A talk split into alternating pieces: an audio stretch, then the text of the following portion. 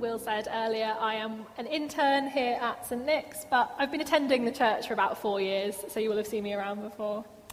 It's also slightly strange to be speaking from up here. Yeah, it's slightly unnerving. Um, I am so excited to delve into the word of the Lord with you and to bring you the second sermon from our current series where we are seeing and looking at Jesus afresh. Will you pray with me before we begin? Loving Father, may the words of my mouth and the meditation of my heart be acceptable in your sight, O Lord. Amen. So, in November of last year, I was lucky enough to attend a concert of one of my favourite artists in Newcastle. Uh, the staff will remember that I just went on about it endlessly for about weeks, uh, and I had a great time.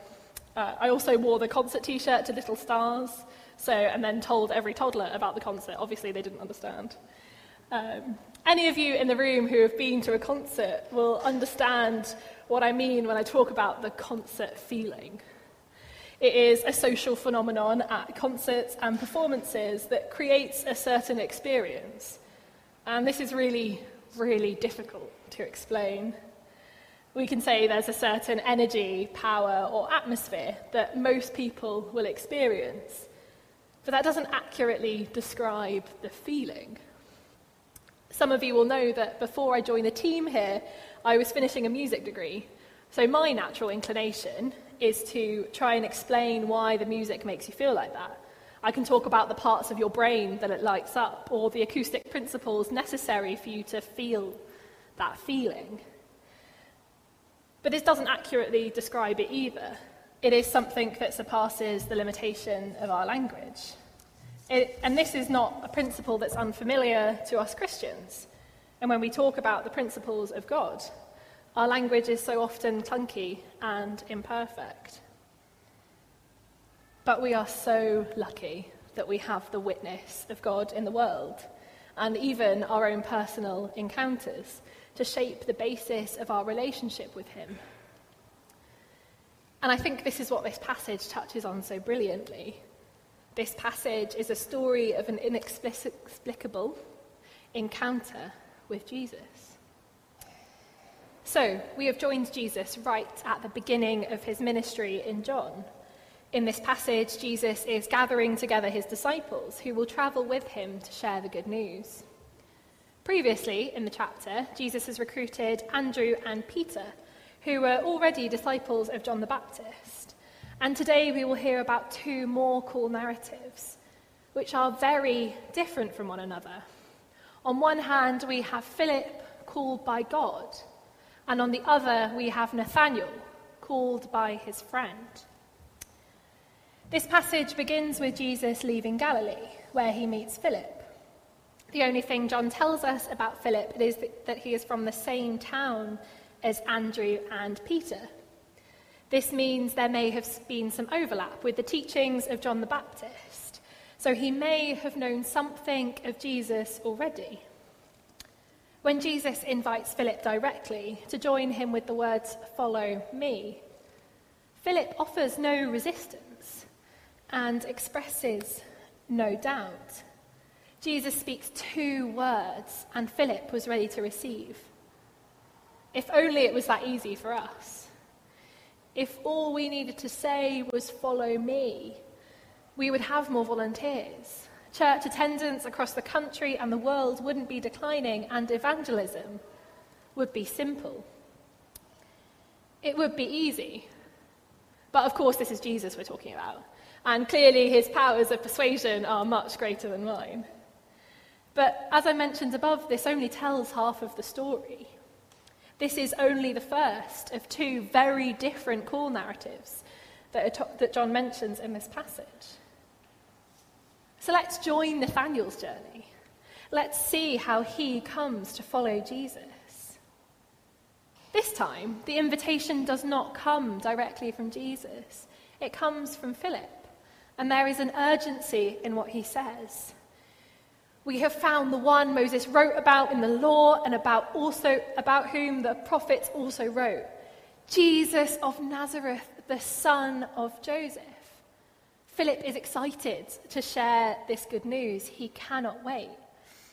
Can you think of a time when you were so excited to share some, to tell someone about something that interests you? You had to tell them straight away.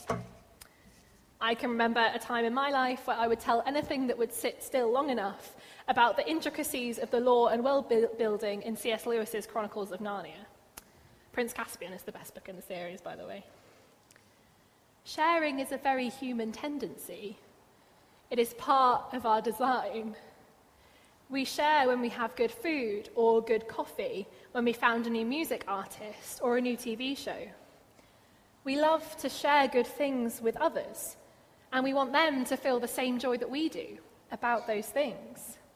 It is relational, it is the way we form and maintain relationships. If you join university as a first year, the first thing they say when you move away to a new city is to join a society that lines up with your interests, whatever they may be. And there's often a wide range. A certain university's hummus society has nearly 120 members. You may feel there's a difference when it comes to sharing the gospel. Sharing our love of coffee or TV or music feels easier than sharing the gospel. I have definitely found this to be the case. Firstly, there are consequences. To accept the good news is to accept that we are sinful. It's not as easy as telling someone about a nice coffee place. And secondly, the more precious something is, the more frightening it can be to share. The fear of rejection grows. The worry that you may be viewed differently as a result can be overwhelming.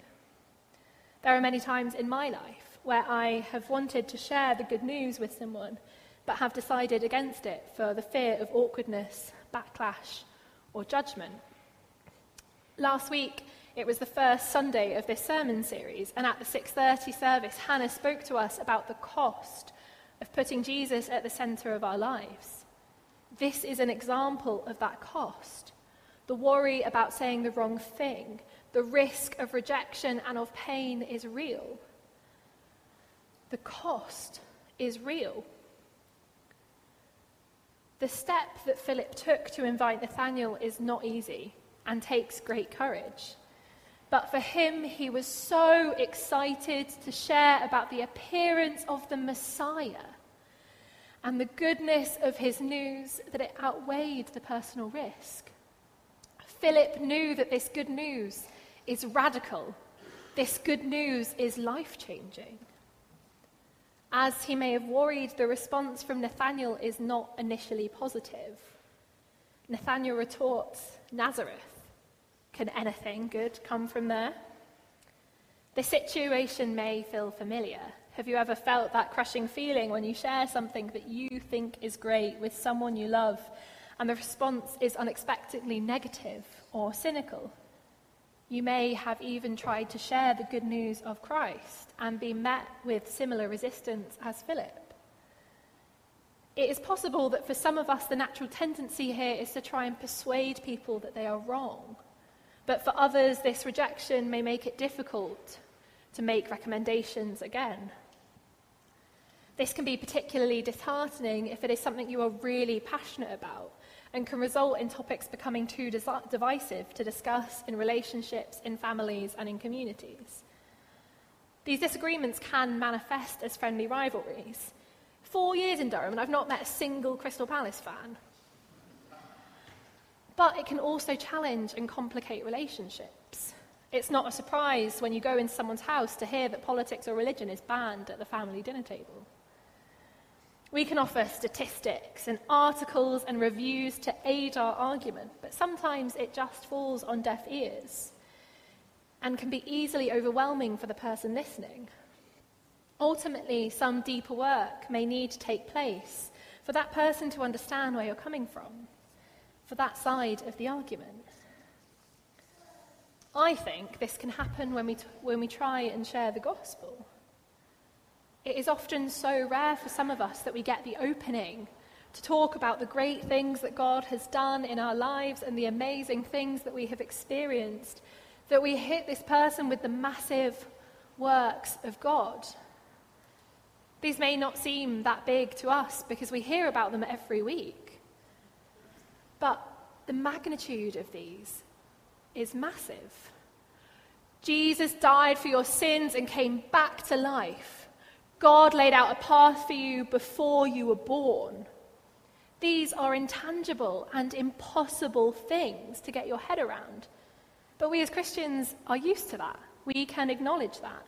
We understand there is a great mystery. We know we do not have the perfect language. So, how does Philip do it?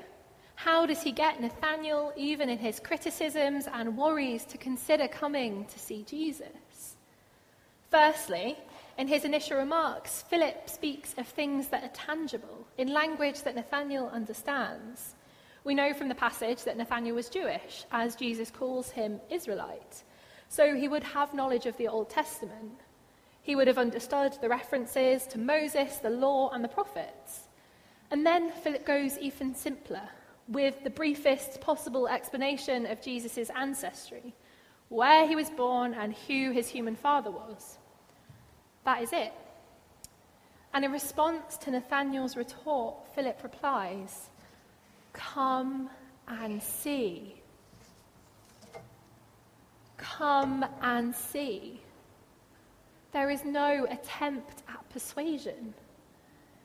This is an invitation. But crucially, this is not Nathanael's moment of revelation. This does not come from Philip as the messenger, but it comes from Jesus. When Nathanael goes with Philip, Jesus calls out as if he knows him. Here truly is an Israelite in whom there is no deceit. Nathanael's questioning continues, and he responds with, How do you know me? Jesus' answer here, I admit, is slightly baffling. I saw you while you were still under the fig tree. And again, Nathanael's response is perhaps even more baffling, as he immediately responds with, Rabbi, you are the Son of God. Why has this line of Nathanael sitting under the fig tree persuaded him of Jesus? It explains nothing of Jesus' identity, his goodness, his love, or of any of the things that we know to be true about Jesus. Some preachers and scholars have surmised that Nathanael may have been despairing or afraid under the fig tree.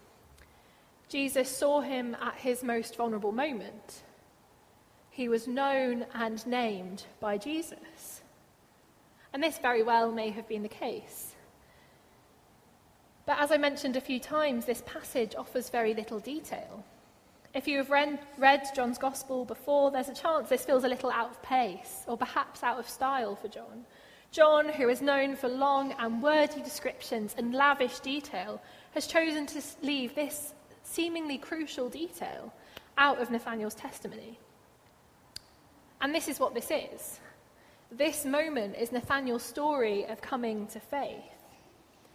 This detail being left out perhaps leave us, leaves us with more questions than answers, but highlights what I believe to be the centre of this passage. Jesus is in control. Philip didn't need statistics or articles or strategies because Jesus was there. Now, I understand that there's an irony here.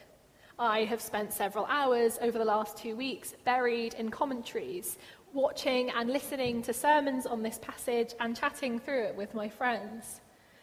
During this process, the passage spoke to me in a deeper way than I expected, challenging me to see that while I attempt to write the best sermon that I could, my focus has shifted away from the profound witness in this passage to the worry about my own language. I was able to acknowledge how easy it is for our focus to shift from the work of Jesus to our own. Jesus was working in Nathanael before Philip even thought to invite him. Philip knew that he did not need to rely on his powers of persuasion because the work was already being done. Jesus did not need Philip to bring Nathanael to him. He already knew enough of Nathanael's character and purpose without Philip's intervention. But Jesus chose to call on the friend of Nathanael to support him. Jesus' response to Nathanael's rapid change is definitely slightly comical, but speaks to the truth of faith as a journey. Jesus says, You believe because I saw you under the fig tree. You will see greater things than that.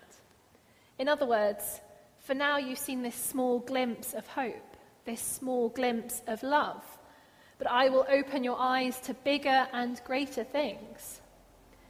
This passage is a passage of steps of faith, of testimony, and of witness.